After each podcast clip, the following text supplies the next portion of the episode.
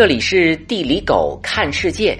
想要了解大千世界的更多精彩，你可以在微信公众号、微博以及知乎搜索“地理狗看世界”。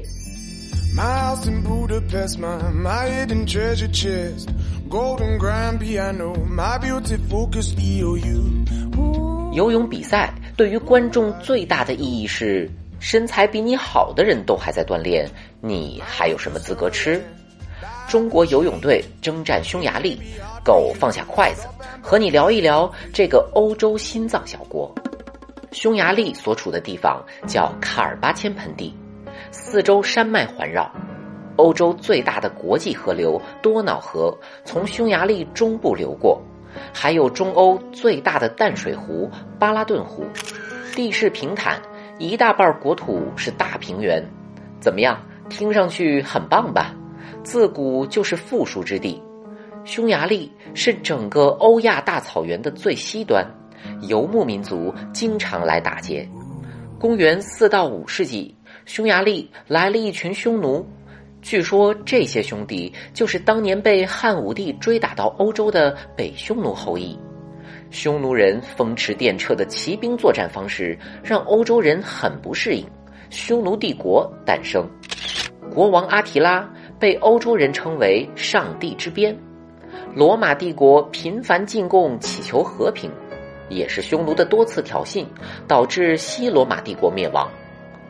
不过，游牧民族勇闯天涯、抢了就跑的生活趣味，决定了在人类历史长河里总是以昙花一现的方式存在。居无定所，不重视文化，又不记载历史。国王阿拉提死后，帝国快速没落。差点儿就被历史遗忘了。公元九世纪前后，卡尔巴阡盆地又来了一群打劫的。这次的游牧部落来自乌拉尔山一带，自称为马扎尔人。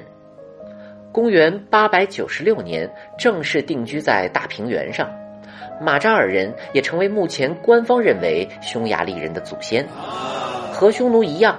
马扎尔人刚来到欧洲的时候，也过着马背上的劫掠生活，名声特别臭。后来吃了几次败仗，马扎尔人意识到抢劫这个工作实在不稳定。为了不重蹈匈奴覆辙，马扎尔人决定和国际接轨，学着搞农业生产，还放弃了原始信仰，跟着欧洲人信了上帝。本以为现世安稳了。没想到匈牙利的男主角光芒就此消失，被蒙古人霸占完，被土耳其人霸占，接着被奥地利人霸占，长期处于被压迫、被分裂、无力反抗又失败的状态。匈牙利诗人斐多菲写下了被全世界传颂的“生命诚可贵，爱情价更高，若为自由故，二者皆可抛”的诗篇。哇哦！在一次反对奥地利人的革命失败后，在一八六七年成立奥匈帝国，就是奥地利和匈牙利的梦幻组合。此后近半个世纪，成为匈牙利历史难能可贵的政治稳定时期，带来了前所未有的经济和文化的繁荣。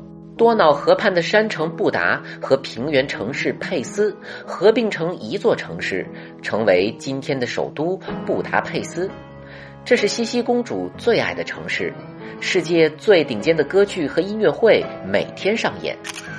这短暂的五十年也是匈牙利人最怀念的时期。现在很多匈牙利人家挂的地图还是奥匈帝国时期的。接下来从两次世界大战到冷战，匈牙利全都站错队，哎，一次都没选对，这也太悲催了。一战战败后，丧失了三分之二的国土和一半人民。曾经匈牙利可是个沿海国家。二战给希特勒当马仔，布达佩斯被轰炸，匈牙利人屈辱的把自己的犹太同胞推下多瑙河，送上纳粹集中营的火车。冷战又上了苏联贼船。一九五六年爆发匈牙利事件，死亡和逃离匈牙利的人数超过二十万。直到一九九一年，苏联军队全部撤离匈牙利，这个小国家和命运对抗了整整一千年。这孤独而漫长的时光，被战争洗礼，被艺术抵挡，见惯世情冷暖。匈牙利始终流淌着忧郁的史诗气质，诞生了李斯特这样的音乐教父。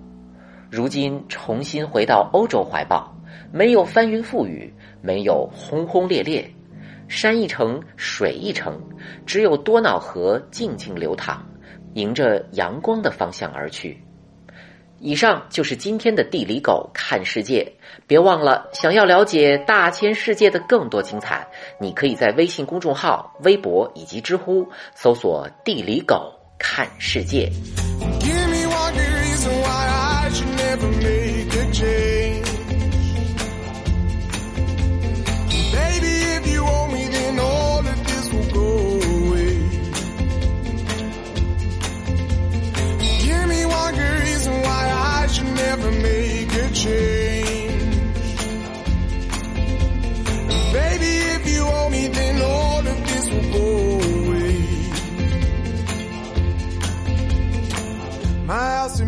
Budapest, my, my hidden treasure chest, golden grand piano, oh, my beautiful Castillo, you, ooh, you, ooh, I'd leave it all.